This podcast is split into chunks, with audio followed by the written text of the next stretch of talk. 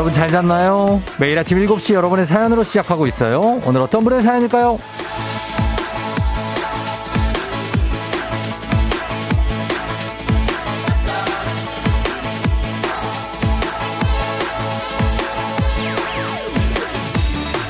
문석현님, 저희 빌라에 이사 오신 분이 인사떡을 돌리셨어요. 요즘은 이런 거 사라진 줄 알았거든요. 세상을 돌아가게 하는 건 이런 따뜻한 정이잖아요.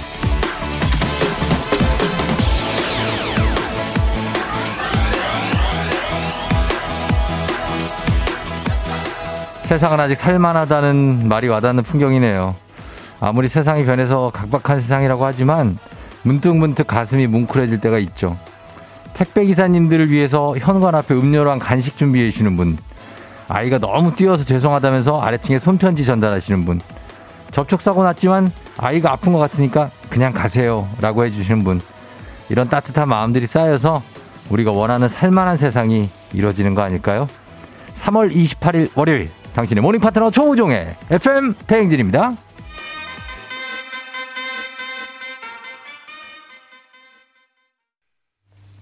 3월 28일 월요일 KBS 쿨 FM 조우종의 FM 대행진, 오늘 첫 곡 Fits and the Tantrums의 핸드클랩으로 시작했습니다. 월요일입니다. 아, 여러분 잘 잤나요? 예, 아, 오늘 날이 좀 일찍 밝아가지고 이제는 뭐 어둡지도 않네요. 오늘 아침에 출근할 때 보니까 굉장히 환하게 지금 벌써 밝습니다. 예, 그렇죠? 오늘 오프닝 주인공 문석현님, 아주 따뜻한 어떤 그런, 예, 이사 오신 분이 떡을 돌리고 가신, 지금 듣고 계시면 연락 주세요. 저희도 주식회사 홍진경에서 더 만두를 돌려드리도록 하겠습니다. 정대근 씨가, 저희 윗집도 애가 요즘에 많이 뛰어다닌다고 죄송하다고 딸기를 사왔어요 했습니다. 그러니까 죄송하지, 그거 죄송해요. 그러면 가서 죄송하다고도 해야 되고, 저 먹을 거 생기면 좀 먹을 것도 좀 드리고 그렇게 해야 되는 거 아니겠습니까? 김영만 씨, 우리 옆집도 이사 왔다고 빵 돌렸어요. 아, 이런 집들은 참 살아있다. 예. 왜 우리 아파트는 왜 이렇게 자기네 집 공사한다는 것만 계속 붙이는지.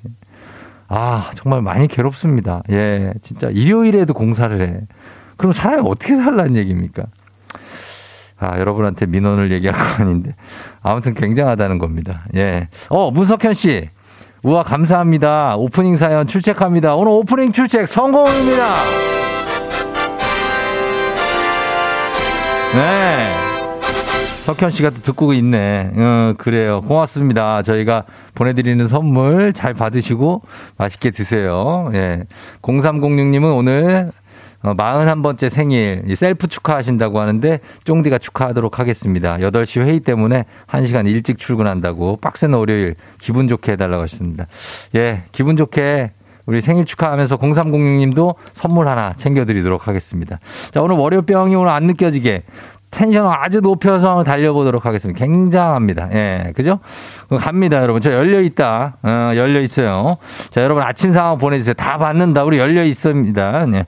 소개되신 분들께 배음료 박스채로 보내드리도록 하겠습니다. 배음료를 박스채로. 단문 50원, 장문 100원에 문자 샵8910, 콩은 무료입니다. 보내야 돼요. 예, 배 박스 갑니다. 배 박스.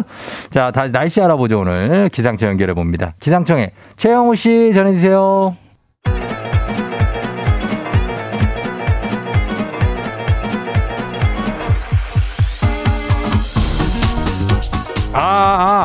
예, 그래요. 마이크 테스트 한겨. 예, 들려요? 행진이 이장인데요. 지금부터 저 행진이 주민 여러분들 소식 전해드려오쇼. 행진이 단톡요.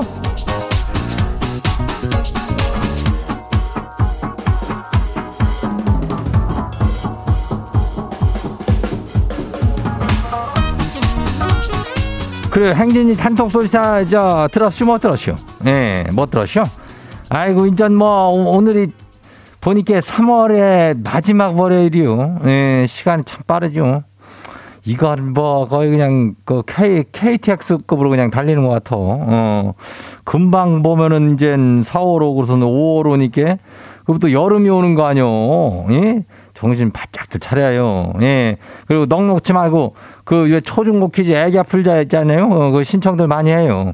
예, 단문이 50원이, 장문이 100원이, 문자 샤퍼고 89106. 문제 같이 풀면 돼요. 선물이 푸짐하게 나가니까 꼭 신청을 하고 그러면 돼요. 배 박스, 오늘 배도 박스로 나가요. 문자 보내고.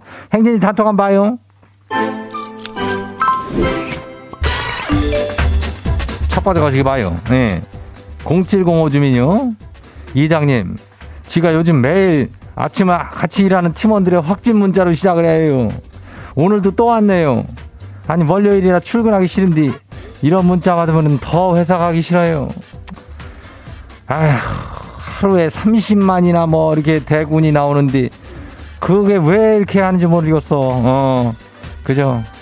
아직까지 안 걸린 사람들은 뭐요, 나는 슈퍼 항체가 있는겨. 그거 아니면은 아우 지난 여름에 약간 열이 나던데 그때 걸리고 나간겨. 무증상이여 뭐요. 이런다는 거 아뇨. 예? 이렇게 막 문자 오는 것도 무리가 아뇨. 숫자를 보면은 기운 내요. 남의 일까지도 다 같이 하려니까 힘드니까 그 사람들도 미안해 할게요. 그래 다음 봐요. 두 번째 것이 누구요? 앞니 빠진 토끼 주민 마시오. 예, 앞니 있는데 임플란트? 아, 라미네이트. 지 입꼬리가 눈치가 참 없쇼. 눈치 없이 막 올라가려는 걸 간신히 참았쇼. 아니 오늘 남편이 저기 일 때문에 못 들어온다 하잖아요. 남편 앞에서는 걱정되는 척 했지만은 밥 안 해도 되니까 너무 좋아요. 지는 지금 오늘 저녁에 뭐 시켜 먹을까 그건 최대 관심사요. 뭐가 좋을까요? 뭔들 안 좋겠어. 뭐 생쌀을 씹은들 안 좋겠냐고. 예? 아니 그냥 고구마를 그냥 안 익히고 그냥 그거 깨물어 먹어도 그냥 되는겨. 걱정하지 마. 고민할 필요가 없는겨. 예. 그래 다음 봐요. 예, 누구요? 치어스 주민이요. 어서 와요. 어제 집 근처에 산책하러 나갔는데요. 나만 패딩 입고 다른 사람들은 다 가볍게 입고 나왔쇼. 예? 아니 봄이 온 걸 나만 몰랐쇼? 다들 알았쇼? 알았지. 이제는 뭐 꽃도 피고 뭐 날씨도 좀 온화한 게 이거 뭐 완연한 봄 아뇨. 예, 내일 모레면 4월요. 예, 패딩 근데 입을 수 있어. 패딩 입은 사람들 가면 쎄고 쎘다고 요즘에도. 아침 저녁 일교차 크니까 그거는 괜찮요. 다음 봐요. K12340027 주민요.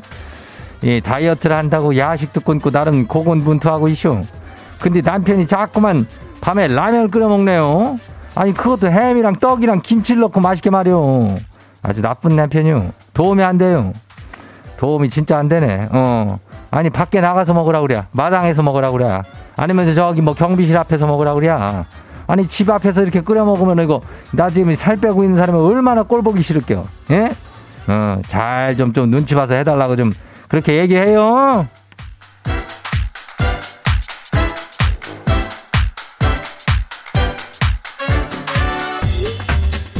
오늘 행진이 단톡에 소개된 주민 여러분께는 건강한 오리를 만나다 다양한 오리에서 오리 스테이크 세트 이름을 갖다 해가지고 그냥 아주 야무지게 거시게 해가지고 거시게 해줄게요.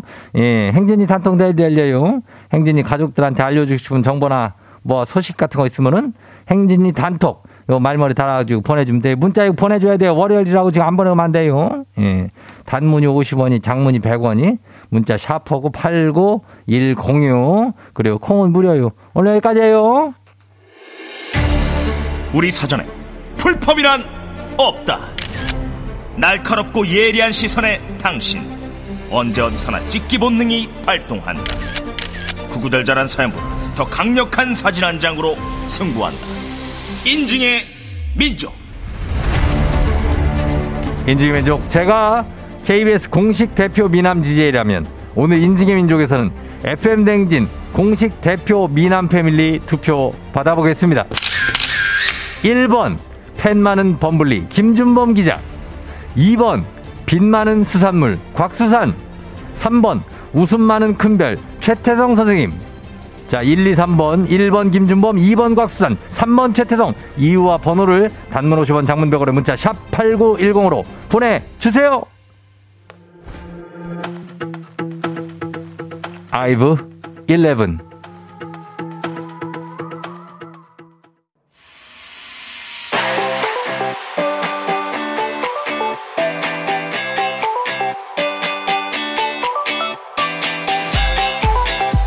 자, 오늘 인증의 민족 주제는 FM 대행진의 공식 대표 미남 패밀리.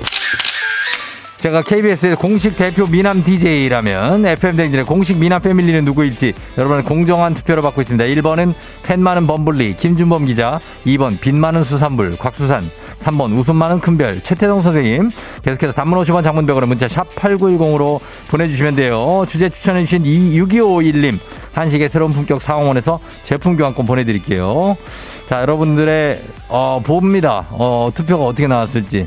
1698님 3번 최태성 이유는 뇌생남 국가의 존재 이유라고 하셨습니다. 아, 뇌생남 국가의 존재 이유. 그러네요. 예, 아주 그 보물이죠. 예, 국가적으로도 굉장한 역사. 7419님 2번 곽수산 하트 2개 젊음의 패기가 좋아요. 긍정 마인드 마음에 듭니다. 곽수산은 사실 이런 거 패기 이런 거 빼면은 긍정 마인드 이런 거 빼면은 시체죠. 그죠? 예. 예리나 씨 1번 범블리 그의 목소리는 배드뉴스도 달달하게 풀어줍니다. 아, 범블리가 목소리가 또 굉장히 또 중저음의 동굴 목소리 비슷하게 나오니까. 4747님 저 09년에 수능 재수했는데 최태성쌤이 빛과 소금이었어요. 반가워요 하셨습니다. 09년에 그때 한 15년 정도 전에 그런 느낌이 있었군요. 이러면 또 고맙죠. 그냥 좋아 보이고. 네. 5016님 2번 곽수산 이유가 필요 있나요? 수산송도 있잖아요. 쫑디송은 없어도 수산송. 곽수산이 왔어. 자, 대표 미남인증. 그거 한국 수산물 그 광고 그거 송이에요. 3310님 1번 범블리요. 얼굴은 못 봤지만 목소리를 들었을 때 굉장한 미남일 것 같아요. 아, 그래요. 아직 얼굴을 못 봤다고요. 지금 보라로 보시면은 이제 범블리 기자 얼굴이 나가는데 저기에 좀 된 그런 얼굴이긴 하지만은 지금 육아에 지쳐가지고 저 얼굴은 아니거든요. 지금 확실히. 그러나 살아 있습니다. 느낌 있어요. 사실 세 명이 좀 비슷하게 생겼어요. 셋 다 안경을 꼈고 그리고 여러 느낌도 좀 약간 온화한 느낌이 비슷한 저까지 4개 한 세트로 드릴 수 있습니다. 예, 임성현 씨 너무 고르기 힘들었지만 3번 최태성 쌤이요. 이유는 없습니다. 4783님 최태성 최고 50대 희망이라고 하셨습니다. 최태성 쌤이 50대, 범블리 기자가 아마 40대일 거예요. 그리고 곽수산 씨가 30대 초반 일 겁니다. 예, 그래서 30대, 40대, 50대 어떤 대표주자네요. 0614님 3번 최태성 쌤 이유를 왜 물어? 거울 봐요. 거기에 해답이 있어요. 난 이거 왠지 모르게 거울을 보면 답이 안 나오거든요. 거울 보면 해답이 있다. 왜 그럴까? 자, 알겠습니다. 저희가 요거 한번 실시간 조합을 해볼게요. 어떻게 돼? 나름 굉장히 큰 표차가 있었다고 합니다. 결과가 나왔습니다. 자, 결과. 자, 과연 누굴까요? 대표 쿨 FM 대행제 미남 1위는 범블리입니다. 아, 범블리였어요. 범블리. 야, 역시 팬이 많아서 사람이 많이 투표를 하네. 범블리가 1위에 됐다는 정말 아주 생소하면서도 아주 그냥 쓸데없는 결과 말씀드리면서 마무리하도록 하겠습니다. 자, 여러분 인증의 민족 주제 참여 기다립니다. 단문 50원 장문백으로 문자 샵 8910으로 보내주세요. 채택된 분께는 선물도 보내드릴게요.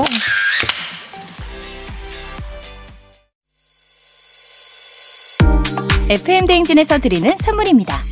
20살 피부 울파인에서 개인용 고주파 마사지기, 수분 코팅 촉촉헤어 유닉스에서 에어샷 U, 온가족이 즐거운 웅진플레이 도시에서 워터파크 앤 온천 스파 이용권, 당신의 일상을 새롭게 신일전자에서 UV 열풍 침구 청소기, 기능성 보관용기 데비마이어에서 그린백과 그린박스, 이너뷰티 브랜드 올린 아이비에서 아기 피부 어린 콜라겐, 아름다운 식탁창조 주비푸드에서 자연에서 갈아 만든 생와사비, 한 번 먹고 빠져드는 소스 전문 브랜드 청호식품에서 멸치 육수 세트, 무너진 피부 장벽 강화엔 앤서19에서 시카판테놀 크림 세트, 오브맘에서 프리미엄 유산균 신터액트, 건강지킴이 비타민하우스에서 알래스칸 코드리버 오일, 판촉물의 모든 것 유닉스 글로벌에서 여성용 장갑, 한식의 새로운 품격 사홍원에서 간식 세트, 문서서식 사이트 예스폼에서 문서서식 이용권, 헤어기기 전문 브랜드 JMW에서 전문가용 헤어드라이어, 메디컬 스킨케어 브랜드 DMS에서 코르테 화장품 세트, 갈베사이다로 속 시원하게 음료, 셀로사진 예술원에서 가족사진 촬영권, 천연화장품 봉프레에서 모바일 상품 교환권, 아름다운 비주얼 아비주에서 뷰티 상품권, 의사가 만든 베개 시가드 닥터필로에서 3중 구조 베개, 미세먼지 고민 해결 뷰인스에서 올인원 페이셜 클렌저, 건강한 기업 오트리 푸드 빌리지에서 재미랩 그래놀라, 에브리바디 엑센에서 블루투스 이어폰, 칫솔 나이스한 세차 독일 소낙스에서 에어컨 히터 살균 탈취 제품, 판촉물 전문 그룹 기프코 기프코에서 KF94 마스크, 내 건강을 생각하는 청내 H&D에서 청소기를 드립니다.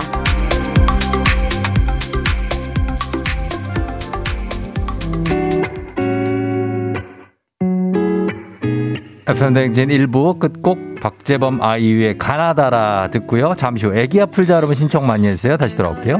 걷다 보면 사랑 노래만 흘러나와 나는 왜 저런 게 낯설까 난 한국말까지 서툴러 번역기도 전혀 조우종을 울려라 우리 모두 종을 울려라 출근길 FM 대행진을 할 때 아침마다 종을 울려라 다시 조우종을 울려라 지금은 FM 대행진을 할 때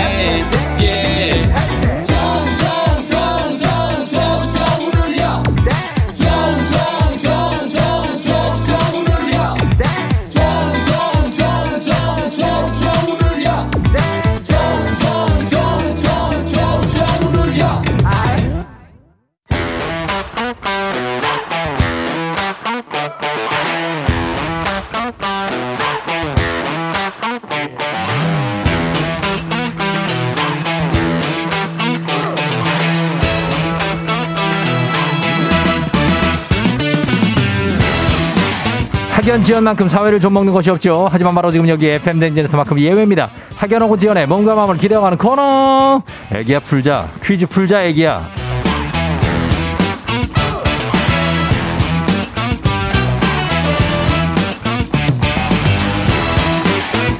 학연 지연의 숟가락 살짝 얹어보는 코너입니다. 애기야 풀자 동네 퀴즈. 센스 있는 여성들의 이너케어 브랜드 정관장 화해락 이너제틱과 함께합니다. 학교에 명예를 걸고 도전하는 참가자, 이 참가자와 같은 학교 혹은 같은 동네에서 학교를 나왔다면 바로 응원의 문자 보내주시면 됩니다. 자, 응원 문자 보내주신 분들도 추첨 통해서 선물 드려요. 자, 오늘은 어떤 스타가 탄생할지. 8154님, 매일 아들 데려다 주면서 잘 듣고 있어요. 오늘 저도 퀴즈 도전 걸어봅니다. 예. 여보세요. 난이도와 10만원 상당의 선물로 그린 초등문제, 난이도 중 12만원 상당의 선물로 그린 중학교 문제, 난이도 상 15만원 상당의 선물로 그린 고등학교 문제. 어떤 거 선택하시겠습니까? 안녕하세요. 네. 저 중학교 네. 하고 싶었는데 며칠 전에 저희 네. 중학교가 나와서 네. 저 초등학교요. 초등학교 문제를 선택 잘했습니다. 예, 좋아요. 초등학교 좋습니다. 자, 어느 초등학교 나오신 누구신가요? 저 순덕초등학교 나온 나순미라고 합니다. 마순미 씨 순박초등학교? 아니요. 나순미요. 네. 나순미 씨가 어떤 초등학교라고요? 네. 순덕. 예? 정릉에 있는 네. 숭덕. 예. 덕수궁 할 때 숭. 아, 숭덕. 예, 네. 숭덕초등학교. 네. 아, 숭덕초 알죠? 예, 숭덕초의 나순미 씨. 예, 반갑습니다. 아, 너무. 예. 너무 네. 떨려요. 떨리세요? 지금 네. 뭐 하는 중이었어요? 아들 중학교 데려다 주고 집에 네. 가는 길이었어요. 아, 아들이 벌써 중학생이에요? 네, 올해 입학했어요. 아, 올해 중학교 1학년 입학? 네, 아침마다 매일 듣고 있거든요. 아들하고 같이. 예. 근데 좀 뒤 이장 목소리 들으면서 너무 좋다고. 네네네. 그래요? 네. 아, 감사합니다. 예. 아들하고 같이 있을 때 받았으면 더 좋았을 텐데. 그때 받았으면 좋았을 텐데 아들이 일단 학교 갔고. 되게 네. 일찍 가네요. 7시 반밖에 안 됐는데. 네. 그래요. 알겠습니다. 조금만 자, 그럼, 더 있으면 차가 너무 막혀가지고. 일찍 좀 가는구나. 네. 그래요. 괜찮아요. 자, 그럼 문제 한번 풀어볼게요. 저희 일단. 네. 알겠습니다. 자, 준비하세요. 문제 드립니다. 초등학교 5학년 과학 문제입니다. 해발 고도가 높은 지형으로 둘러싸인 평평한 땅을 분지라고 하고요. 대구는 우리나라의 대표적인 분지입니다. 자, 여기서 문제입니다. 먹자거리가 있을 정도로 대구하면 유명한 이 음식은 무엇일까요? 객관식입니다. 1번 찜닭, 2번 감자탕, 3번 막창. 자, 대구하면 3번 막창. 3번 막창이요? 네. 3번 막창 확실합니까? 네. 막창 정답입니다. 예, 좋아요. 정답이에요. 그래요, 그래요. 자, 느낌 좋습니다. 느낌 좋아요. 예, 예. 약간 좀 딜레이가 있나? 들렸다, 안 들렸다, 제가 해갖고. 예, 승미 씨. 네. 예, 정신 차려야 돼요. 네. 그러니까 정신 차려야 되고, 지금 집으로 가다가 지금 통화를 하고 있고. 너무 예. 좋아서 그래요. 너무 떨려서. 아유, 감사하고. 지금은 어디, 아들이 중학교는 어디 중학교 다녀요? 예. 삼육중학교. 아, 그쪽 근처구나, 다. 그죠? 거기 삼육중학교는 육사 근처 아니에요? 네, 맞아요. 맞죠? 아, 그쪽에 네. 있고. 알겠습니다. 그쪽 태릉 쪽이구나. 맞나요? 아니면, 네네, 맞아요. 그러니까 태릉 쪽에. 알겠습니다. 자, 순미 씨가 일단 첫 번째 문제를 잘 맞췄습니다. 이제 두 번째 문제로 가는데, 숭덕초등학교에서 응원 좀 보내주십시오. 여기 정릉에 있다고요? 네네. 아, 정릉에 또 추억이 있는 분들이 많잖아요. 그죠? 예? 네. 정릉동 살았었어요? 문제로 내주세요. 네, 우리가 지금 대화가 안 되고. 서로 딴 얘기하고 있거든요. 자, 문제 낼게요. 자, 우리 사회 학연지원 타파였지만 여기서만큼 학연지원 중요합니다. 동네 친구나 보너스 퀴즈. 자, 지금 참여하고 계신 순미 씨와 같은 동네 학교 출신들 응원 문자 보내주세요. 숭덕초등학교입니다. 자, 단문 50원 장문백원이에요. 정보용료가들은 샵8910 퀴즈에 성공하시면 획득한 기본 선물과 함께 15만 원 상당의 유산균 그리고 동네 출신 응원해 주신 청취자분들 모바일 커피 쿠폰 쫙 쏠 수 있습니다. 자, 준비되셨습니까? 네. 자, 문제 냅니다. 자, 문제. 쉬운 문제로 내주세요. 자, 문제가 이미 나와 있어서, 한 문제밖에, 일단 나와 있는 거 낼게요. 예. 네. 자, 알겠습니다. 문제 드립니다. 초등학교 6학년 사회 문제입니다. 어렵지 않습니다. 이것은 조선 태조부터 철종에 이르기까지 472년간의 역사를 기록한 사서인데요. 사관은 왕과 주변 관료들이 하는 말과 행동을 빠짐없이 기록했고 공정성을 보장하기 위해서 왕조차 볼 수 없었습니다. 우리나라 국보이자 유네스코 세계 기록유산인 이것은 무엇일까요? 자, 문제 출제됐습니다. 15만 원 상당의 유산균, 동네 친구 30명의 선물도 걸려있는 이 문제. 자, 과연 나순미 씨가 이 문제를 풀 수 있을지. 자, 뭘까요? 유네스코 세계 기록유산, 우리나라 국보. 조선 왕조 실록. 다시 정확하게.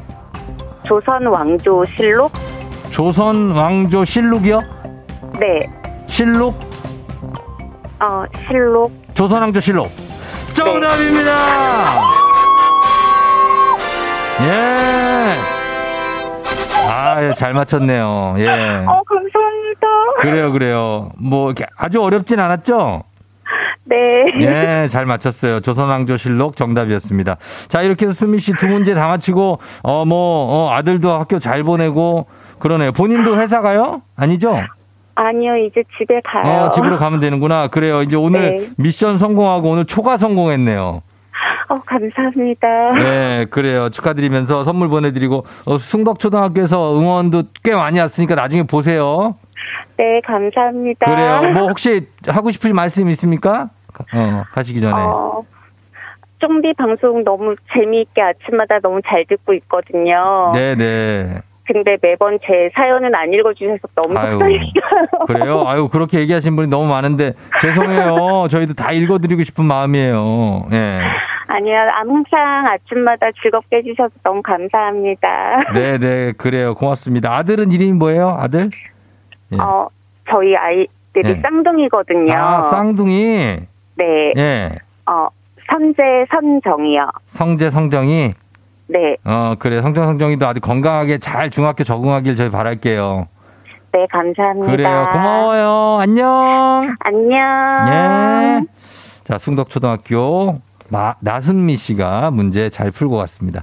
6586님 대박 숭덕초등학교 우리 아이들 다니던 학교예요. 저희 큰애도 이번에 중학교 입학했어요. 너무 반갑습니다 하셨고 0210님 아 드디어 정릉에 숭덕초 나오네요. 저 90년도에 졸업했어요. 90년에? 그럴 수 있죠. 예, 80년대생. 3371님 깨야 숭덕초 출신입니다. 화이팅 하셨고 6173님 숭덕초등학교 동창 화이팅. 우리 딸도 중학교 올라가요. 다 맞힐 수 있다 하셨습니다. 잘 맞췄습니다. 이분들 모두 선물 챙겨드리도록 하겠습니다. 자, 그러면서 바로 다음 문제로 넘어가 보도록 합니다. FM 대행진 가족 중에서 5세에서 9세까지 어린이라면 누구나 참여 가능한 5959 노래 퀴즈입니다. 오늘은 제일 위에입니다. 예, 제일 위에 9세. 조하율 어린이가 599노래 퀴즈 불러줬습니다. 하율 어린이 노래를 듣고 노래 제목 보내주세요. 아주 잘 부를 것 같아요, 느낌에. 정답자 10분 추첨해서 선물 드립니다. 짧은 건 50원, 긴 건 100원, 문자 샵 8910, 콩은 무료입니다. 자, 하율이가 또 얼마만큼의 노래 실력을 보여줄지. 하율이 나와주세요. 사랑해요, 사랑해요. 내가 그대에게 부족한 걸 알지만 세월을 걷다 보면 지칠 때도 있지만 그대의 쉴 곳이 되리라. 그대의 쉴 곳이 되리라. 자, 하율이가 감정을 좀 싫어하고 높낮이를 조금 주면 좋을 것 같은데 느낌을 다시 한번 가겠습니다. 한 번 더 들을 기회 있습니다. 이거 제목 맞추셔야 돼요, 여러분. 자, 하율아, 한 번 더 불러주세요. 사랑해요, 고마운 내 사랑, 평생 그대만을 위해 부를 이 노래, 사랑 노래 함께 불러요, 둘이서 랄랄라. 예, 자, 뭐 거의 답을 말해줬네요, 하율이가. 이문 이거 제목 맞히시면 됩니다, 여러분. 단문 50원, 장문 100원, 문자 샵 8910, 콩은 무료입니다. 아, 정말 저 멀리서 들려오는 이진호의 외침 소리가 조금 있으면 나올 것 같습니다. 이 노래 듣고 와서 정답 확인할게요. SG워너비, 내 사람. 네, SG워너비의 내 사람 들었습니다. 예, 이진호가 아니라 김진호라고 또 깨알 수정을 해줬네요, 김진호 씨. 자, 이제 정답 공개할 시간이죠. 예, 정답 공개하도록 하겠습니다. 오늘 조하율 어린이가 부른 이 노래 제목이 무엇일지. 오늘 정답 뭐죠? 사랑해요, 고마운 내 사랑, 평생 그대만을 위해 부를 이 노래. 그렇지, 즐겁게. 예. 불러요, 둘이서 라라라 라라라. 정유진 씨가 라라라 정답. 이 노래 너무 좋아요 하셨고요. 손지수 씨, SG워너비의 라라라 언제 들어도 좋아요, 찐명곡 하셨습니다. 자, 오늘 정답 라라라 맞춰주신 분들 중에 선물 받으실 분들 명단 홈페이지 선곡표 게시판에서 확인하시고요. 오늘 5959 노래 불러준 9세 조하율 어린이 고마워요. 잘 불렀어요. 좀 감정을 조금 더 넣으면 더 잘 부를 수 있다는 거를 삼촌이 알려주면서 블루투스 이어폰 보내드릴게요, 선물로. 555 노래 퀴즈의 주인공이 되고 싶은 5세에서 9세까지 어린이들 카카오 플러스 친구 조우종의 FM 대행진 친구 추가해 주시면 자세한 참여 방법 나와 있습니다. 많이 참여해 주세요.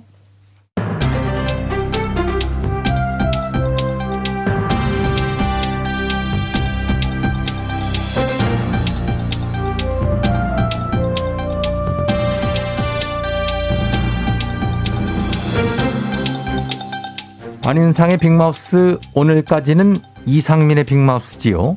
저는 손석석석회입니다. 혹시 곳곳에 핀 개나리 보셨는지요? 노란 개나리가 봄이 왔다는 걸 알려주고 있는데요. 봄이 되면 아름다운 꽃과 날씨를 만끽하고자 캠핑과 등산을 떠나는 분들이 많지요. 안녕하십니까, 큰애입니다. 활짝 핀 꽃들이 꼭 저를 맞이하는 것 같아 기분이 좋습니다. 이런 꽃들이 활짝 피는 곳으로 정말 진실된 아이와 함께 캠핑을 떠나볼까 하는데요. 예, 떠날 수는 없지요. 일단 진실된 분이 지금 떠나실 처지나 상황이 아닐 텐데요. 그렇죠. 그럼 나라도 혼자 떠나는 게 가실 때 좀 조심하셔야 되지요. 캠핑장 곳곳이 위험하지요. 아니, 그러면 그런 곳도 소주병 날아오고 그런 겁니까? 그거보다 더 위험한 화재에 각별한 주의가 필요합니다. 숯불의 불씨와 담배꽁초, 건조하고 강한 바람으로 인해 불티가 멀리까지 날아갈 수 있고요. 불이 붙으면 빠르게 확산하기 때문이지요. 그렇다면 캠핑 말고 어디 안전한 산으로 등산 가는 게 좋겠지요. 등산도 조심하셔야 되지요. 봄철에는 일교차가 크고 등산할 때 흘린 땀이 식으면서 체온이 내려가서 저체온증이 올 수도 있지요. 제가 근데 또 추운 곳에서는 잘 버틸 수 있는 것 아니겠습니까? 추운 것도 추운 거지만은 등산로에 아직 녹지 않은 얼음, 또 서리가 생각보다 더 미끄럽지요. 발을 헛디뎌서 발생하는 실족이 또 많습니다. 그럼 산에 오르기 전에 이렇게 하나 둘 몸풀기 운동을 하는 건 어떨까요? 그렇죠. 몸풀기 운동 하나 둘 하면 좋은데 어떤 운동으로 몸을 푸실 건지요? 그 날아오는 그 소주병 피하기 뭐 이 정도면 충분하지 않을까요?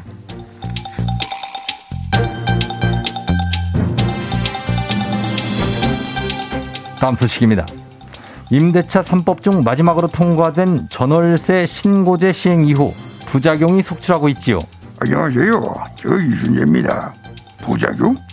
매물에 무슨 부작용이 있단 말이야. 그걸 똑바로 말해. 지금 꼼수를 부리고 있는 거 아니야? 맞습니다. 배보다 배꼽이 더 큰 꼼수 매물이 쏟아지고 있는 거지요. 아니 배보다 배꼽이 큰 매물? 그게 무슨 말이야? 말을 하려면 알아들 수 있게 똑바로 해야지. 그러니까는 월세 대신에 신고제에 포함되지 않은 관리비를 인상한 매물이지요. 그거 쉽게 말 못해? 쉽게 말해서 월세는 27만 원인데 관리비가 105만 원이지요. 뭐 월세가 얼마고 관리비는 얼마라고? 임대차 3법 이건 세입자를 구제하는 게 아니잖아. 오히려 세입자가 피해를 보고 있다고. 집주인과 세입자를 편가르게 하려고 만든 거야. 편가르게 해서 또 얻을 건 뭐야? 못난 놈들. 하여튼 제대로 하는 게 하나도 없어. 이럴 거면 아무것도 모집 따지지 말고 가만히 있으라고. 맞습니다.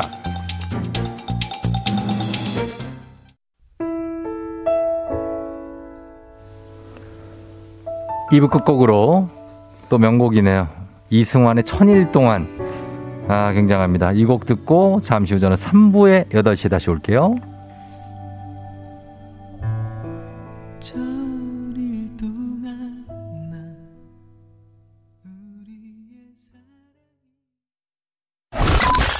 You're rocking with the DJ.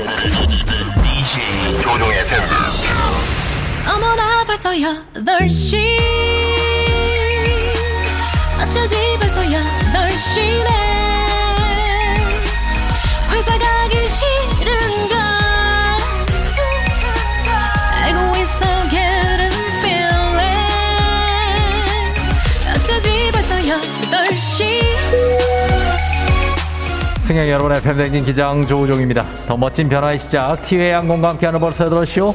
오늘은 프랑스의 파리로 떠나보도록 하겠습니다. 3월의 마지막 월요일 아침 상황 여러분 기장에게 바로바로 보내주시기 바랍니다. 단문 50원 장문병원의 정보 이용료는 문자 샵 8910 콩은 무료입니다. 자 그럼 우리 비행기 이륙합니다. 갑니다. Let's get it!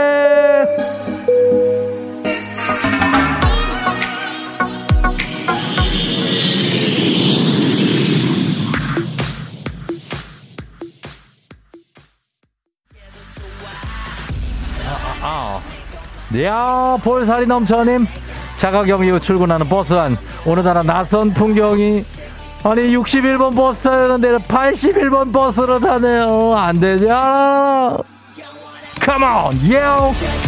아, yeah.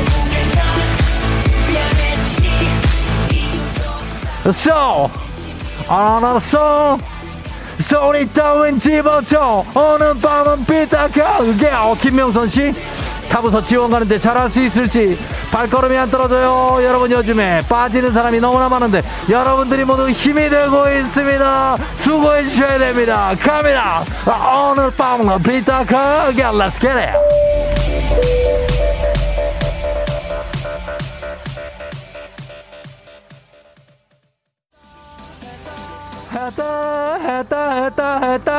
했다 Come on 0317님 쫑대 이직하고 첫 출근하는 길입니다. 잘할 수 있겠죠? 당연한 거 아닙니까? 잘할 수 있습니다. 라일락 향기님 시골 가서 토종닭 잡아왔어요. 저를 쳐다보는 눈빛이 무서운데 이거 어떻게 해먹을까요? 아 얘를 어떡하지? 일단은 키우세요. Let's get it.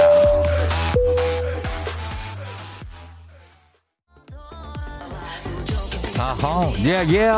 딸 응원해봅님, 여덟 2차 면접 보는 우리 따님 합격 기원하면서 이은호 씨 문자 급해서 양치 못하고 마스크 끼고 나왔더니 셀프 고문 중. 숨 쉴 때마다 굉장한 고통이 엄습.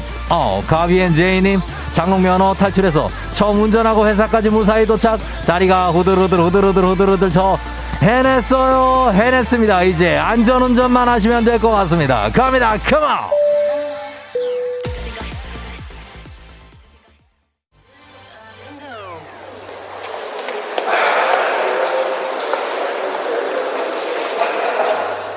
FM 대행진 도시오. 저는 지금 프랑스 파리의 시테 섬에 있는 한 갤러리에 와 있습니다.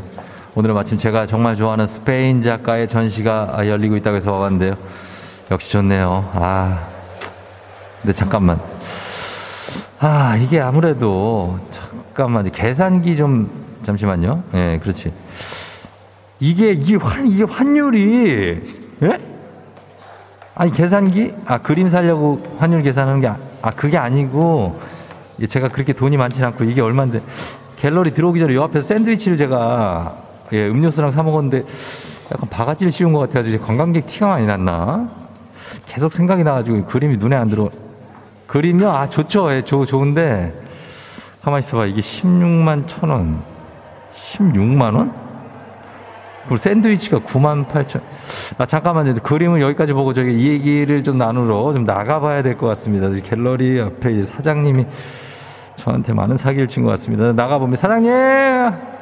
코로나시대 여행을 떠나지 못하는 청취자들 위한 여행지 ASMR, 내일도 원하는 곳을 안전하게 모시도록 하겠습니다. 저는 거스름돈을 받으러 다시 나가보도록 하겠습니다. 메르시 보쿠. 네. 자, 오늘 날씨 알아보죠. 기상청 연결합니다. 연결합니다. 최영우 씨 전해주세요. 조종의 FM 대행진.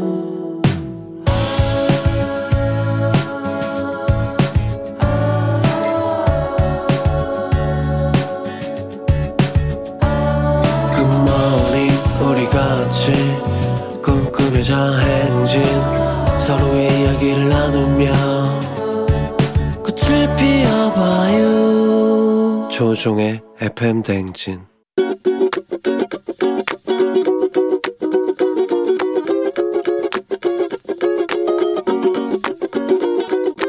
저는 남편하고 40년을 같이 살았는데 지금까지도 얘기를 해도 안 고쳐지는 부분이 있어요. 그 수건을, 본인이 쓴 수건을 쓰고 나서는 흠뻑 젖어서 이제 빨아야 될 것 같은 거, 이런 것들을 그냥 뭐 이렇게 식탁 위에라든지 의자 위에라든지 아니면은 뭐 목욕탕에다 걸어놓든지 그렇게 하더라고요. 그 수건이 이제 새 수건인 줄 알고 쓰려고 하면은 그 이상한 냄새가 나는 거 있죠. 땀 냄새 같은 거 뭐 이런 거. 젖어있고. 그래서 왜 이렇게 저기 빨아야지 이렇게 이대로 놔두냐고 그러면은 뭐 자기가 다시 쓰려고 그런다고, 본인이 말려서 다시 쓰려고 그런다고 이런 식으로 얘기하고 그게 고쳐지지 않더라고요. 여보 제발 부탁이에요. 수건은 정말 한 번 쓰고는 젖었으면 제발 세탁기에 넣어줬으면 좋겠어요. 나이 들어서는 좀 깨끗하게 하고 다녀야 된다고 생각하니까 손주한테도 깨끗한 할아버지가 됐으면 좋겠어요. 이적의 빨래 듣고 왔습니다. 참, 예, 말처럼 쉽지 않죠. 이정옥님께서 빨래랬다. 남편에게 40년 동안 같이 살았는데 지금까지 안 고쳐진다. 그러면 그냥 안 고쳐지는 거 아닐까요? 일단 저는 그렇게 생각하는데 40년이 보통 세월이에요? 수건을 이렇게 빨아야 되는데 걸어놓으시고 그러고서 이제 그걸 또 이제 빨려고 하면은 이거 다시 쓰려고 하는 거다. 왜 여기다 두냐고 그러면 이렇게 얘기하신다는데 좀 깨끗한 할아버지가 됐으면 좋겠다라고 얘기하셨습니다. 글쎄요. 9910님이 아이쿠 결혼 20년 차입니다. 저희 집 얘기인 줄요. 이게 40년대도 안 고쳐지나요? 절망적이네요. 이제 고쳐져야 되겠는데 진짜. 예, 최순옥 씨 수건을 걸어주시면 양반이세요. 내 남편님은 화장실 문 앞 바닥에 둬요. 그래도 남편이 아닌 내 편이에요. 화장실 문 앞 바닥. 저도 그런 것 같은데. 그래. 이게 세탁기에다 넣어놓으면 돼요. 세탁기에 넣어놓으면 베스트예요. 어떻습니까? 세탁기에 넣어놔. 알았어요. 예, 그렇게 하면 되는 거죠. 강희애 씨가 혹 저희 아빠인가요? 아닐 겁니다. 예, 부탁 좀 드리면서. 자, 요거를 한번 쓴 수건은 예, 세탁기 혹은 그 빨래 넣어놓은 통 있잖아요. 거기에 넣으시라는 얘기입니다. 안 그러면 안 빨아줄 겁니다. 매일 아침 FM 대행자들의 생생한 목소리를 담아주는 유고원 리포터 오늘도 고맙습니다. 자, 오늘 버블리 모닝 뉴스 시작합니다.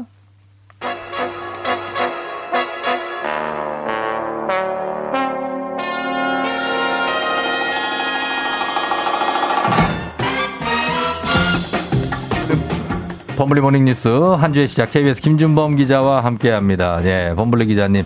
범블리 기자는 수건 어떻게 합니까? 수건을 어떻게 한다니 쓰고 당연히 빨래통에 예쁘게 담아두죠. FM이네. 역시. 그거는 뭐 기본이죠. 기본. 예, 기본. 제가 앞에 베이직.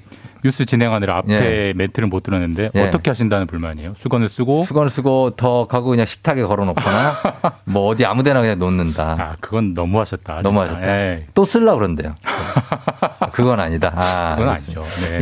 예, 요즘 또 남편이 이러는 분들이 있습니다. 여기 제가 FM 대행진의 공식 대표 미남 1위 8909님. 이윤호 씨, FM 대행진의 쟁쟁한 미남들을 대치고 1등 되신 거 축하드립니다. 범블리 기자님 최고. 제가 투표를 했거든요. 무슨 공식 투표를? 1위가 네. 됐습니다. 공식 미남 패밀리 1위. 저희가 곽수산, 김준범, 예. 최태성 예. 이렇게 1, 2, 3 이렇게 투표를 했는데 아, 세 분 중에? 예, 2, 3위는 모르겠고 1위가 범블리입니다. 그러니까 그분들 제친 거예요. 내가 곽수산보단 예. 잘생겼다, 최태성보다 잘생긴 겁니다. 굉장하죠? 예? 감사합니다. 이거 수상소감 한 말씀 부탁드립니다. 예. 왜. 감사합니다. 감사하다고요? 네. 그렇죠. 예. 본인도 본인 스스로가 좀, 내가 좀 생겼구나. 아니, 전혀 한 번도 그런 생각 해본 적 없습니다. 단 한 번도? 단 한 번도, 예. 그 조정인 예. 기자가 잘생겼어, 자기 이렇게 얘기한 적 없어요? 단 한 번도 없습니다. 성격이 좋다라고 했지. 성격이 좋다? 네. 그럼 두 개 다 가졌네요. 아니요. 좀. 거기다가 수건도 빨래통에 넣으니까 완벽한 남자네요. 진짜 대단합니다. 청취자분들이 예. 더 잘하라는 격려로 제가 이해하겠습니다. 그래요. 네. 예.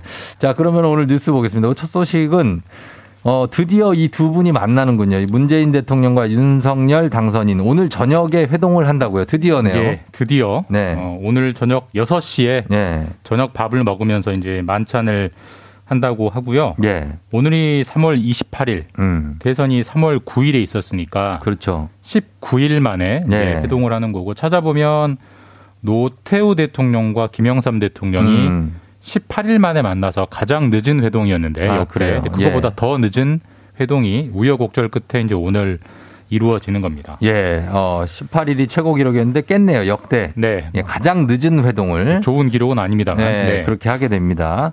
그 서로의 정치적인 지향이 다르기 때문에 이견도 있을 수 있고 또 갈등도 있을 수 있는 건 당연한데 그래도 일단 만나서 어쨌든 인수인계를 그냥 일단 회사에서 이직을 해도 맞습니다. 인수인계를 하고 가는데 당연히 만나야 되는 거 아닙니까? 당연히 만나야 되고 네. 사실 이제 그냥 단순히 정부가 바뀌는 게 아니라 정당 정권이 바뀌는 거니까. 그렇죠. 의견이 다른 건 그럴 수 있어요. 사실 네. 민주주의에서 흔한 일이기도 하고 사실 우리보다 훨씬 민주주의 선진국인 미국도 이런 일들이 왕왕 있기 때문에 이해할 만한데 네. 미국은 언제부터 이런 좀 어떤 악습이 없어졌냐면 네. 그 존 F 케네디 대통령 전임이 누군지 아세요? 전임? 너무 역사 속 인물이라 예전이라 아이젠하워는 장군 출신이죠? 맞습니다. 아이젠하워는 네. 나이도 70대였고 네. 2차 세계대전 전쟁 영웅이었고 그렇죠. 공화당 대통령이었어요. 케네디 대통령은 43살이었고 예. 민주당이었고 2차 대전은 참전돼 본 적이 없는 너무 차이가 정치적으로 세대적으로 문화적으로 상극인 사람이었는데 또 예. 바로 만나가지고 서로 어깨동무 악수까지 하면서 굉장히 좋은 모습을 보여주면서 네. 민주주의는 저래야 되는구나를 보여줬던 거거든요. 사실 그런 거에 비하면 그게 1961년인데 예. 우리는 2022년에 아직 이러고 있다는 거는 어떤 민주주의의 좀 수준 차이를 좀 보여주는 것 같기도 하고 사실 우리나라도 좋은 전례가 있어요. 예. YS랑 DJ 그때 바뀔 때는 네. 대선 끝나고 이틀 만에 만났고요. 한 번 만난 게 아니라 매주 만나서 네. 8번을 만났습니다. 그렇게 서로 인수인계를 잘했던 전력도 있기 때문에 예. 우리도 좀 그런 걸 좀 보고 배워야 되는 그런 상황인 것 같습니다. 이 김영삼, 김대중 고 대통령 두 분은 재야 인사로 오랫동안 활동하셔서 좀 친하지 않았을까요? 약간의 애증 관계가 있죠. 그런 예. 게 있었겠죠. 그만큼 서로 이제 큰 정치인이었다는 걸 보여주는 거죠. 그런 게. 좀, 예. 좀 사이즈가. 예. 크게 속된 말로 예. 크게 놀았죠. 크게 놀았다. 예. 네. 그래서 그런 모습으로 지금부터 오늘 만나니까 지금부터라도 그런 모습을 보여주시면. 부디. 예. 그러기를 될 것 네. 같은데 어떤 얘기를 하게 될지. 글쎄 노주제입니까? 아니면 사실 의제는 예. 정하지 않고 만난다고 합니다. 그만큼 네네. 그동안 만남 자체를 잡기가 어려웠기 때문에 네. 의제까지 정하려고 하면 더 만나기 어려웠을 것 같아서 일단 만나서 얘기를 해보자. 네. 아마 다 거론될 것 같습니다. 용산 집무실 문제, 인사권 문제, 그다음에 추경 문제 이런 등등이 다 거론되기 때문에 네. 구체적인 합의가 되기는 쉽지 않을 것 같고 일단 만나서 네. 서로 얘기를 나눴다라는 게 일단 중요할 것 같고 회의담 결과에 대한 브리핑을 좀 봐야 될 것 같습니다. 그래요. 그래서 새 정부가 이제 들어서게 되면 정부 조직 방식도 좀 바뀔 것 같은데 어떻게 바뀔지에 대한 안도 좀 나오겠죠? 예, 늘상 그랬죠. 정부가 바뀌면 각종 뭐 부처가 쪼개지고 합쳐지고 새로 생기고 없어지고 그렇죠. 하잖아요. 예, 그게 아마 다음 달 초 4월 초에 이제 윤석열 정부가 그리는 정부 부처안이 나올 것 같고 또 빠르면 이번 주 늦어도 다음 주 초 4월 초에는 총리 후보군도 곧 지명이 될 것 같아서 이제 새 정부의 어떤 밑그림 작업들이 속속 공개가 될 것 같습니다. 그렇습니다. 자, 그리고 지난주에 이거는 전동 킥보드인데 주차 금지 구역이 생겼다. 뭐 예를 들면 지하철역 앞이라든지 이런 걸 했는데 최고 속도도 좀 조정하자는 논의가 나온다고요. 그러니까 전동 킥보드는 많이 쓰는 만큼 계속 논란거리가 나옵니다. 뭐 헬멧 안전 문제, 위험해요, 주차 문제, 그다음 이번에는 속도 문제인데 그렇지. 지금 속도가 최고 속도가 25km예요. 25km. 빨라요. 너무 빠르다. 네. 뭐 빠르니까 뭐 빨리 이동하는 건 좋겠습니다만 그만큼 사고가 큰 사고가 많이 나니까 위험하다니까. 속도를 좀 20km 정도로 좀 낮추면 어떻겠느냐 이런 논의가 본격적으로 나오고 있습니다. 더 낮춰야 돼. 이게 15km로. 또 이게 너무 늦으면 걱정돼. 이게 다칠까봐 사람들이. 일단은 20km로 낮춰보자는 논의가 있어요. 왜 그러냐면은. 최근에 25km로 해보니까 최근 한 2년 3년 동안 이 전동 킥보드로 사고가 나서 보험금을 청구한 건수가 3배가 늘어났답니다. 그러니까 너무 많이 늘고 있기 때문에 한 20km 정도만 낮춰도 줄어든다. 사고가 30%는 줄 거다라는 실험 결과도 있고 그래서 좀 속도 조절이 필요하다는 논의는 나오는데 이거 어떻게 해야 돼요? 법이에요. 법 개정이에요. 도로교통법에 딱 박혀 있어요. 25km로 그래서 20km로 낮추는 법 개정이 필요하기 때문에 뭐 당장 될 것 같지는 않고 어쨌든 논의가 시작됐으니까 올해 안에 조정이 이루어질지는 좀 지켜봐야 될 것 같습니다. 지켜봐야 된다. 그리고 지금 요 속도 관련한 뉴스는 됐고 코로나 확진자가 지금 정점을 찍고 완만한 감소세다라고 정부의 공식 판단이 나왔죠. 예, 다행입니다. 어제 방역 당국이 이제 완만한 감소세 정점을 찍은 것 같다라고 공식적으로 인정을 했고요. 네. 어제 일요일 확진자 원래 일요일 확진자는 적기 때문에 그 전주 일요일하고 비교해 보니까 줄었죠. 한 16,000명 정도 줄었고요. 그 2주 전 일요일하고 비교해 보면 3만 명 넘게 줄었어요. 그리고 오늘도 발표될 확진자가 이 전주 월요일보다는 한 2만 명 넘게 줄 것 같아요. 그만큼 이제 줄고는 있고 다만 줄었다고는 합니다만 아직도 산에서 한 8분응성 정도에 있기 때문에 30만 명, 20만 명대는 계속 나오고 있고 지금 재택 격리 중인 국민이 200만 명이 넘습니다. 그만큼 아직은 정점을 찍고 내려오긴 하지만 상황이 호전된 건 아직 좀 갈 길이 멀다. 서서히 내려오겠죠. 예, 그리고 자가진단 키트는 이제는 원하는 만큼 살 수 있다고. 예, 이것도 좀 수급난이 해소가 됐습니다. 원래는 5개씩만 제한을 했었는데 다 살 수 있고요. 다만 아직도 온라인 구매는 안 됩니다. 오프라인 알겠습니다. 편의점과 약국에 가서만 이제 수량 제한 없이 마음껏 사실 수 있다. 어제부터 바뀌었습니다. 알겠습니다. 김준범 기자와 함께했습니다. 고맙습니다. 예, 내일 뵙겠습니다. 자, 잠시 후 8시 27분 지나고 있는데요. 잠시 후 4부에서 오늘 닥터패밀리, 오늘은 치과입니다. 오늘 치과의사 김영삼 선생님께서 여러분들이 입속에서 나는 그 냄새의 주인공이 과연 무엇일지에 대해서 굉장합니다. 우리가 마스크를 또 계속 쓰고 있기 때문에 저도 지금 쓰고 있기 때문에 이게 왜 나는 건지 굉장히 궁금증을 풀어드리도록 하겠습니다. 금방 다시 돌아올게요. 여러분 기다려주세요.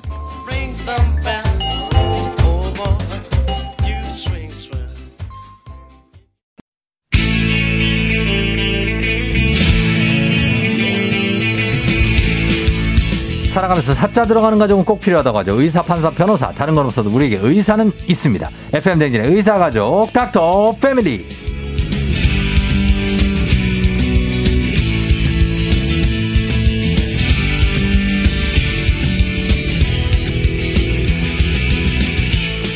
세상에서 가장 웃긴 치과 의사 KBS 16기 공채 개그맨 치과 원장 김영삼 선생님 어서 오세요. 안녕하세요. 반갑습니다. 예, 김영삼 선생님. 저희가 선생님들 별명이 다 하나씩 있는데 삼초 현빈 한 분 계시고 안과, 삼초 김사랑 이분 정신과, 치과 선생님. 삼초 뭐 갈까요? 한번 뭐 원하시는 걸로 한번 맞춰드릴게요. 저희가 뭐 얼마까지 보고 저도 오셨어요? 저도 삼초 현빈하고 싶습니다. 안 돼. 이거는 3초 현빈하면 3초라도 이거는 예약이 걸려 있어. 걸려 있어서 3초 딴 거 가야 돼. 3초 원빈 하겠습니다. 원빈요? 원빈 가는데 이거를 우리가 원빈 해놓고 우리 청취자분들한테 한번 인증을 받아야 돼. 장항준 감독은 제발 얘기하지 마시고 너무 장항준 감독 얘기 너무 많이 들어가지고. 그래요? 3초 원빈 여러분 한번 느낌 보시고 우리 김영선 선생님이 3초 땡땡 뭘로 들어가야 될지. 예, 그래서 저희가 결정되면은 그거 선물 좀 드리도록 하겠습니다. 예, 보내주신 분들께. 알겠습니다. 아, 글쎄요. 3초 뭐가 좋을지 좀 생각 좀 해보겠습니다. 요즘에 어떻게, 세상에서 가장 웃긴 개그맨인데 요즘 웃긴 지 오래되셨죠? 그러니까요. 그러니까 지금은. 예. 아유, 오랜만에. 예, 이게 치과에서는 네. 재밌게 웃깁니다 또. 그러니까요. 예, 또 웃긴 또 개그가 있어요. 네. 자, 오늘 닥터패밀리 오늘은 치과 의사 김영삼 선생님과 함께 하는데 역시 아무리 봐도 3초 박신양이라고 0429님이 하시는데 이거는 제 건데 이거 안 돼. 3초 박신양 안 됩니다. 이거는 접니다. 장항준 감독님 닮았다는 얘기는 정말 많이 들었거든요. 장항준 감독님보다 나아요. 아, 그래요? 네. 그 장항준 감독님을 뵌 적이 있는데 네. 저 닮았다는 얘기도 많이 들으셨대요. 아, 그래요? 장항준 감독님도. 예. 이거 지석진도 이거 제 건데 이거. 조은정 씨가. 저는 안 닮았는데 그렇게 가네요. 2561님 3초 이봉원. 네, 이봉원. 그래서 제 원래 그 별명이 예. 이봉원 강원래 닮았다고 해서 이봉래였습니다. 아, 그래요? 네. 아, 그러고선 죄송하다고. 일단 계속 받아보면서 가겠습니다. 네네. 지금 쭉쭉 들어오고 있거든요. 네네. 3초 김현우도 오고, 뭐, 네네. 3초 지성, 지성. 네네. 야, 굉장합니다. 예, 3초 유재석도 있고요. 고윤경 씨. 네네. 자, 보면서 가도록 하겠습니다. 네네. 3초 정재형, 네네. 이정미 씨. 정재형 씨 아시죠? 예, 예. 베이시스. 예, 예, 예. 느낌 있는데. 하여튼, 3초 김영하, 소설가. 박성진 씨가. 제가 그 필리핀에 네. 잘 아는 치과 의사 친구가 있는데 네. 그 친구가 갑자기 연락 와서 박서준 닮았다고 저한테 한국 드라마를 봤는데 또 어려워지네. 아, 그런가요? 아니 뭐 그냥 외국인들은 얼굴 잘 구분 못 하잖아요. 안 하면 맞춰 드리려고 그러는데 맞춰 드릴게요. 예, 좀 기다려 보세요.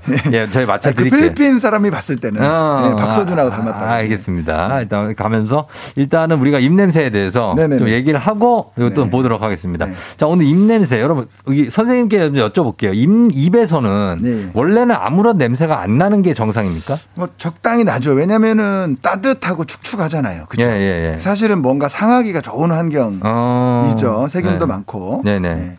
근데 아무래도 이제 제가 이제 네. 그래도 이제 개그맨 치과의사인데 네. 아무래도 이렇게 다른 사람하고 똑같은 입냄새에 대한 상식을 얘기하면 안 되잖아요. 그렇죠. 제가 진짜 비밀을 비밀 하나 시크릿 공개 비밀을 예. 실제로 입냄새가 예. 난다고 치과에 오시는 분들 중에는 예. 안 나는 사람이 대부분이에요. 아, 그래요? 예. 대부분 안 나요. 예. 그리고 그냥 자기 정신적으로 자기가 난다고 생각하고 예민하신 분들이 네. 막상 치과에 오고요. 그냥 하는 순간 입냄새가 너무 심하게 나는 네. 우리는 사실 입냄새를 맡고도 네. 이렇게 별로 긴가민가하죠. 네, 네. 맨날 그렇게 맡는데 네, 네. 그러니까 이제 그 둔감한데 제가 느껴도 이거 심하다 이런 게 있는데 막상 네. 그런 분들은 모르세요. 그런 분들 몰라요? 네, 몰라요. 왜? 입냄새가 많이 나는 사람들은 의외로 자기들은 잘 모르고 정말 치과에 입냄새로 오시는 분들은 정말로 깔끔하게 매일 막 양치 정말 열심히 하고 잘 닦고 하는데도 자기가 입냄새 난다고 느끼는 사람들 약간의 강박증 예민한, 그쵸. 결벽증 네네. 그래서 그런 분들이 오시고 오히려 어마어마한 입냄새를 가지신 분들은 예, 예. 아이고 동네가 왜 이렇게 냄새가 나 그리고 입냄새가 우리 동네는 왜 이렇게 그쵸? 냄새가 나 입냄새가 네. 우리 솔직히 입냄새가 정말 많이 나는 사람들의 예, 특징 중에 하나가 사람들 자꾸 앞에 가서 얘기를 하려고 해요. 왜냐면 다른 사람들이 피하니까 조금씩 피하니까 자꾸 얼굴을 앞으로 내밀어서 이렇게 예. 솔직히 우리 조종 MC님 이거 피하게 되지 나는 뭔지 알아요. 예, 조종 MC님 솔직히 이제 살면서 입냄새 나는 사람 주변에 있었잖아요. 있었죠. 그 사람한테 입냄새 난다라고 말해본 적이 있어요? 번도 없죠. 못해. 한 번도 없죠. 네. 그래서 그런 사람들이 한 번도 안 들어요. 그걸 누가 얘기하겠어? 그거 어떻게 얘기를 해요? 그거 고양이 목에 방울 달기지. 그렇죠. 무서워가지고. 그러니까 고개를 자꾸 돌리면서 딴 데 보면서 이야기를 하니까. 아예 피하는 게 낫지. 입냄새 나는 사람들은 자꾸 앞으로 와가지고 이렇게 자꾸 얘기하려고 하고 다시 반대골로 고개 돌리고. 이걸 반복하는 거예요. 나 진짜 오늘 또 많이 웃기시네요. 네, 그래서 맞네. 네, 그래서 저는 이제 진료를 하면서도 입냄새가 심하게 나는 환자분 있으면 어떻게 해요? 저는 이야기를 합니다. 피할 수가 없잖아요. 그렇죠. 저라도 이야기해야 된다. 얘기해줘요? 이 정도면 심하다.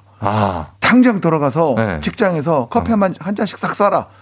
그리고 사과를 해라. 커피 쏴. 네, 왜냐면 이 정도면은 같이 긴급 기자회견. 네, 같이 직장 생활하는 사람들이 그냥 힘들었을 거다. 저는 이런 입냄새 심하게 난다라는 거를 얘기할 의무가 있다. 그럼 그분들이 반응이 어때요? 깜짝 놀라죠. 아, 그래. 제가요? 자기가 냄새난다는 걸. 예. 아, 진짜? 예, 대부분이 그래요. 아, 왜 모를까? 우리는 또 뭐 알겠는데 뭐 이렇게 막 뭐 먹은 거 좀 약간 냄새나는 거 먹으면. 그러니까 뭐 냄새난 거 먹었을 때 먹는 거 말고 좀 이렇게 저희는 좀 맡으면 좀 알아요. 아, 그래요? 대충. 대충 무슨 냄새예요, 그게? 충치 심한 거, 그다음에 이제 그 잇몸 질환 심하면 네. 좀 시큼한 듯한 냄새. 시큼한 냄새? 예, 오래된 듯한. 저희는 맡으면 아, 이거 잇몸 질환으로 오래된 곰 냄새. 꼼꼼 시큼한 느낌. 그걸 맡지 말고. 아. 그다음에 이제 뻔한 그냥 좀 잘 안 닦아서 나는 그런 냄새 있고. 예, 예. 충치 심하게 있는 경우. 이런 경우 또 냄새가 좀 심하고요. 아, 그렇죠. 그다음에 이제 충치가 심한 경우는 이제 평소에는 괜찮다가 뭐 먹다가 살짝 자기가 뭐 이쑤시다가 한번 그 충치 심한 데를 한번 봤어. 그럴 때 안에 있는 또 오래 묵은 것들이 한번 터져 나오면 자기도 깜짝 놀랄 만큼 냄새 나는 또 그런 것도 좀 있어요. 그런 것도 있고. 예, 예.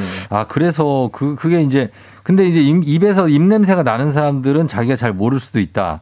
자가 진단할 수 없습니까? 입냄새 내가 나는 건지 아니면 그냥 착각인지 결벽증인지. 사실은 우리가 네. 이 여러 가지 자극을 받지만 네.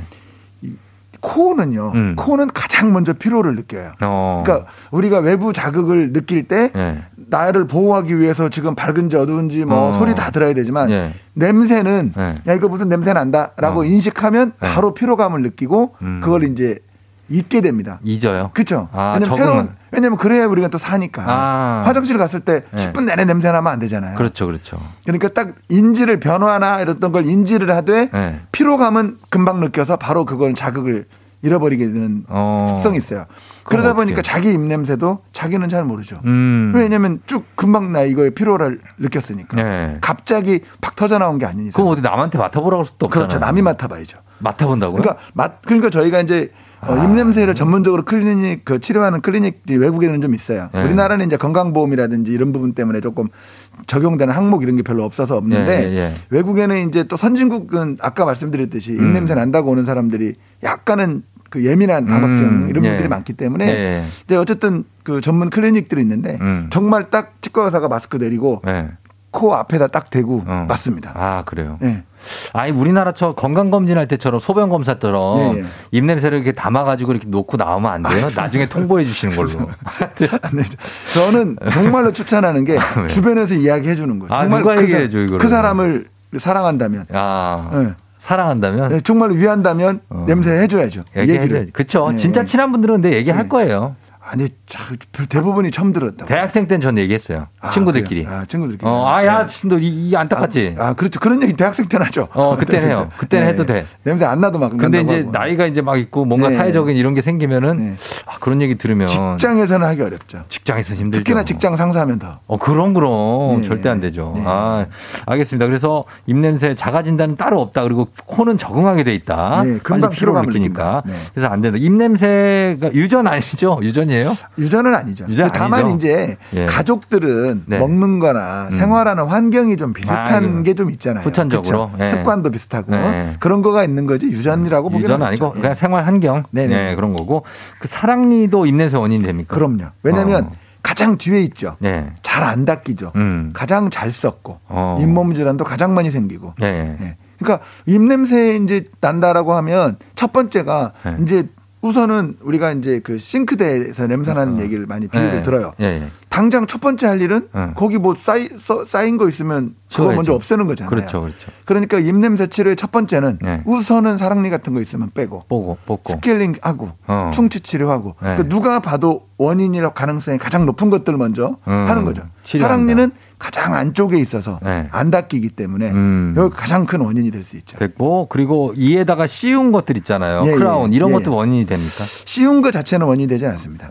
근데 이제 그게 원인 된다고 말하는 사람들은 잘못 씌워져 있거나 그것 때문에 잇몸이 안 좋거나 그 안쪽이 썩은 경우들이죠. 그런 경우에 금리 같은 거 한 경우는. 그렇죠. 금리가 냄새 안 나죠. 안 나요. 자체로는. 그러면 커피 많이 먹으면 입냄새 납니까? 이제 보통 입냄새 많이 나시는 분들이 입냄새 난다고 그러면 제가 커피 많이 마셔서 그러는데 아닙니다. 아니에요? 커피 마셔서 나는 냄새는 다르죠. 그거 다르다. 그렇죠. 그거는 그러면은 이런 건 어떻습니까? 이비인후과나 내과 선생님들 얘기로는 편도 결석이 있거나 아니면 뭐 축농증이 있거나 당뇨. 그렇죠. 당연히 그럴 수 있죠. 아니, 그럴 수 있어요. 근데 이제 뭐 제가 이제 뭐 그 이비인후과 의사는 아니기 때문에 좀 자제합니다만은 기본적으로 이제 입안에 우선 다 제거를 하고 누가 봐도 이제 입안에 문제가 없어. 네. 그러면 그 다음에 이제 혀하고 편도 결석으로 가는 거죠. 아. 이비인후과 갔다 오는 거죠. 그러니까 네. 그 충치가 아니라 혀 때문에 나는 경우가 많지 않아요? 혀도 많은 원인이 되죠. 그렇죠. 사람들마다 세균 총이 네. 많이 달라가지고 근데 편도 혀 안 좋은 분들이 편도 결석도 많이 있어요. 아 그래요. 네. 편도 결석은 뭐 대충 혹시 뭐 아시겠지만 네. 이렇게. 가끔 이렇게 재채기 같은 거 할 때 노란 알갱이 같은 거 나오면서 냄새 심하게 나는 거 이런 거 이제 목 뒤에 주름에 네. 그 때나 뭐 이렇게 막 껴있는 게 너무 오래 지나다 보니까 이제 굳어가지고 돌이 된 건데 아, 노란 알갱이처럼 냄새가 아주 심하게 납니다. 그러니까 아, 평소에는 그래요? 못 맡다가 네. 어느 순간에 날 때도 있고 평소에 은은하게 날 수도 있고 그러니까 혀에 때 많이 끼시는 분들이 네. 당연히 거기도 좀 많이 낄 수 있다. 네. 알겠습니다. 자 그러면은 여러분들 이렇게 좀 말씀드렸는데 일단 여러분들 질문을 저희가 음악 듣고 와서 받아볼 테니까요. 질문 좀 보내주시면 되겠습니다. 단문 50원, 장문 100원, 문자 샵 8910 무료인 콩으로 입냄새에 관해서 궁금한 점 있으시면 보내주시면 되겠습니다. 자, 저희 음악 듣고 올게요. 개리, 정인, 사람 냄새. 자, 정인 개리의 사람 냄새 듣고 왔습니다. 자, 그렇다고 사람 냄새라고 해서 우리가 입 냄새를 그냥 두면은 그렇죠. 그렇죠? 예, 그럼요. 절대 안 되죠. 형이 힘들어집니까? 네. 예, 보도록 하겠습니다. 강은 씨가 우리 김영사 선생님이 3초 우리 아빠. 아. 예, 3초 우리 아빠. K123120937 사람 말고 물건도 되나요? 네. 장명자 씨 3초 딘딘, 오보영 씨 3초 김구. 그러니까 김구까지 네. 나왔습니다. 네. 저희가 한번 이거는 마무리해 보겠고요. 오하순 씨가 자기 전에 가글을 하고 자는데 네. 입냄새에 좀 도움이 되냐고 하셨습니다. 그럼요. 뭐 안 하는 것보다는 확실히 도움이 되죠. 그러나 네. 큰 의미는 없다. 의미는 네. 없다. 성분은 특히 더 의미가 없고 가글하면서 그 네. 입안을 물리적으로 씻어내는 거 이렇게 물로 씻어내는. 네. 그렇잖아요. 우리 그 싱크대도 물로 한번 씻어내면 그냥 그 자체로도 냄새가 그렇죠, 없어질 수 그렇죠. 있는 것처럼 네. 그런 씻어내는 효과가 더 크다고 볼 수 있겠죠. 그런 네. 효과. 9908님 치실 사용으로 입냄새 줄일 수 있냐고. 네, 그렇죠. 그렇지만 모든 사람이 다 네. 그럴 필요는 없고 좀 안 좋은 잇몸 안 좋고 네. 크라운 많고 이런 분들한테는 도움이 될 수 있겠지만 입냄새를 줄이기 위해서 치실도 무조건 사용할 필요는 개인적으로 네. 이견이 좀 많습니다만은 네, 생각합니다. 그럼 치실은 왜 쓰는 거예요? 저는 제가 안 써가지고 네, 필요성을 모르겠다. 예, 예. 그러니까 필요성을 모르겠다가 아니라 요즘 이제 그 치과 의사들 사이에서도 과연 정말 치실이 모든 사람에 다 쓸 필요가 있나 이런 거에 대한 의견들이 좀 많이 나오고 있고 그래요. 필요한 사람만 네. 좀 쓰는 게 어떻겠느냐 이런 의견도 좀 많고 실제 잇몸 질환에 큰 영향을 미치지 않는다. 일반인들한테는 뭐 이런 이야기도 있습니다. 그래요. 칫솔질을 잘해야 된다. 칫솔질을 다 하면 치실 안 써도 된다. 아, 이런 이야기들도 많이 있습니다. 네, 그렇습니다. 네. 3383님 임플란트 시술 후에 시간이 오래 지나면 입냄새 날 수 있냐고.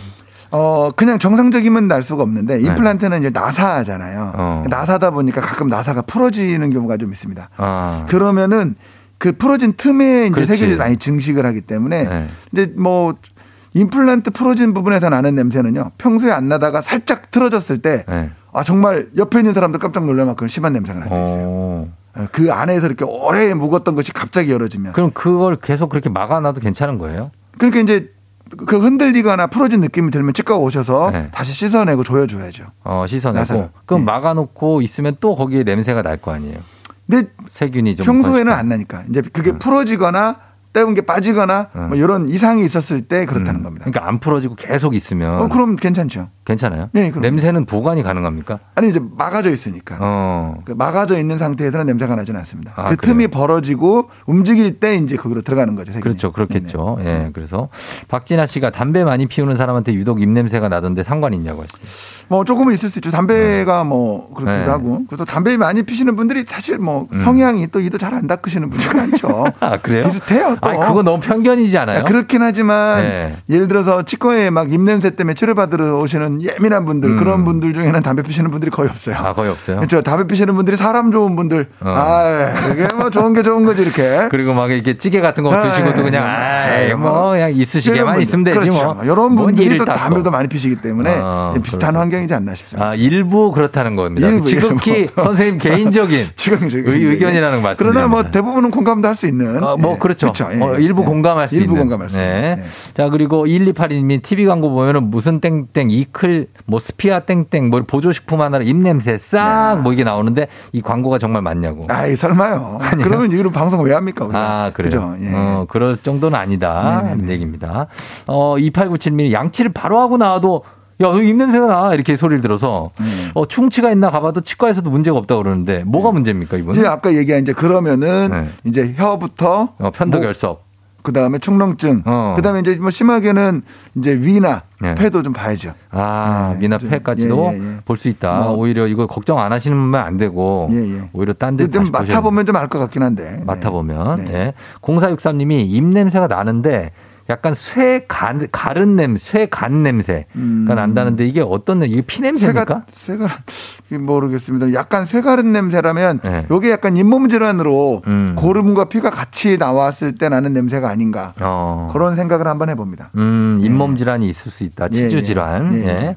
그리고 김은희 씨가 아침 양치는 식사 전, 식사 후 둘 다 언제 닦는 게 좋냐고 아침에. 뭐 굳이 닦아야 되면은 식사 후에 닦는 게 그렇죠? 좋겠죠. 왜냐면 뭐 아침 양치하고 나서 밥 먹으면 또 그대로 되니까. 운동 전에 샤워하십니까? 운동 후에 샤워하십니까? 그러면은 뭐 조금이라도 뭐 먹으면 바로 양치하는 게 좋아요? 그렇죠. 우선은. 우선은.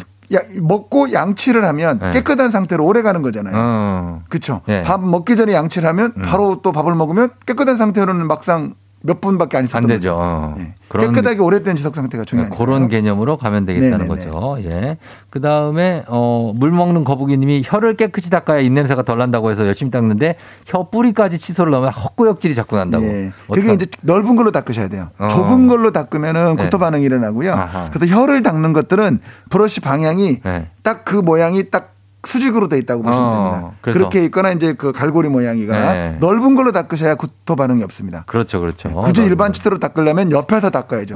혀 클리너로 하시면 될 것 같아요. 그렇죠, 많이 팔아요. 맞습니다, 많이 팝니다. 자, 이 정도 질문 받겠습니다. 자, 오늘 선물 받으실 분들 방송 끝나고 나서 FM 대행진 홈페이지 선곡표에 명단 올려놓도록 하겠습니다. 자, 오늘 김영 선생님 오늘 정말 알찬 정보 그리고 웃음까지 주셔가지고 정말 감사했습니다. 예, 다음에 또 뵙겠습니다. 안녕히 계세요. 예. 네. 자, 오늘, 활기차게 시작하시고 여러분, 우리 입냄새 안 나게 다들 신경 쓰면서 가자고요. 그러면서 다시 시작해보자 라는 곡을 전해드리도록 하겠습니다. 김동률이에요. 오늘도 여러분, 골든벨 울리는 하루 되시길 바랄게요.